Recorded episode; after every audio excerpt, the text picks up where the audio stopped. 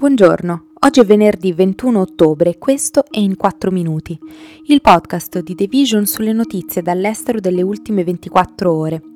Parleremo di Liz Truss che si dimette da premier britannico, della Norvegia che avvista droni russi, chiude lo spazio aereo e arresta i responsabili e infine della pandemia di colera in Libano. Non c'è pace per Truss e ce n'è stata talmente poca che si è già dimessa – il suo primo giorno di lavoro è stato il 6 settembre, dopo essere stata eletta dalla base del Partito dei Conservatori britannici come leader e di conseguenza come prima ministra. La base del Partito dei Conservatori è composta da meno di 300.000 persone in tutto il Regno Unito e che a questo punto potremmo dire di essersi sbagliati. Non ci sono volute le sue dimissioni per farla diventare trend topic su Twitter, ma una serie di scelte che hanno fatto parecchio incrinare la fiducia dei cittadini, dei mercati e del suo stesso partito, che l'ha scaricata in tempi velocissimi. Infatti, Truss è stata l'inquilina che ha vissuto meno al numero 10 di Downing Street in 300 anni di storia britannica, solo 45 giorni, compreso quello delle dimissioni. Alcuni hanno perfino rifatto il nome di Boris Johnson per tornare alla guida dei conservatori e del paese, facendo storcere il naso ad altri. Ripercorriamo questi giorni. Insediatasi due giorni prima della morte della regina Elisabetta, la sovrana più longeva di tutti i tempi, Truss aveva previsto un piano finanziario che presupponeva di tagliare le tasse solo per i ricchi, ma ha fatto fiasco.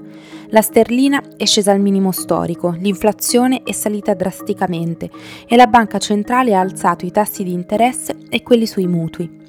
Serviva una testa e l'ormai ex premier inglese ha dato quella del ministro delle finanze, che insieme a lei aveva scritto una strategia economica che ha fatto crollare i mercati.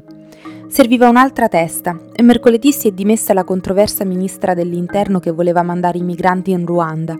Giovedì hanno preso quella di Truss. Sul Daily Star era apparso un meme che recitava Durerà più Liz Truss o questa lattuga? Ora sappiamo la risposta.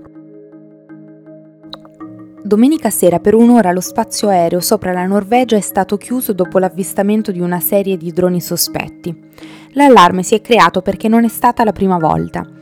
Funzionari norvegesi hanno avvertito giovedì che potrebbero esserci più arresti dopo che almeno sette russi, incluso il figlio di uno stretto collaboratore del presidente Vladimir Putin, sono stati arrestati nell'arco di poche settimane per aver pilotato droni o aver scattato foto vicino ad aree sensibili, provocando l'avvio di un'indagine del servizio di intelligence nazionale.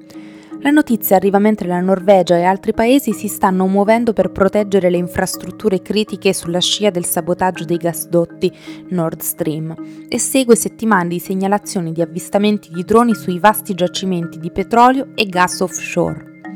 Queste ultime sono fondamentali per l'economia norvegese e da quando la Russia ha avviato la sua invasione dell'Ucraina lo sono diventati pure per il resto d'Europa, visto che il paese è diventato un fornitore chiave di energia. Le autorità norvegesi ritengono che esista un rischio, ma nel complesso basso, di un attacco a infrastrutture critiche e che lo scopo dei droni potrebbe essere piuttosto quello di creare paura. Quell'epidemia di colera che si stava rapidamente diffondendo nel nord della Siria a fine settembre non è più l'unica nella regione, anzi ha superato i confini porosi col suo vicino.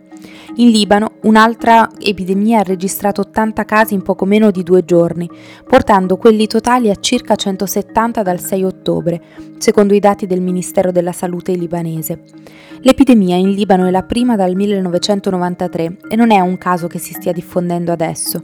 Secondo i funzionari sanitari la responsabilità sta tutta nella crisi che ha piegato il paese negli ultimi tre anni le condizioni in cui vivono i rifugiati siriani, quelle degli stessi libanesi, tutti lasciati con infrastrutture sanitarie povere e fatiscenti.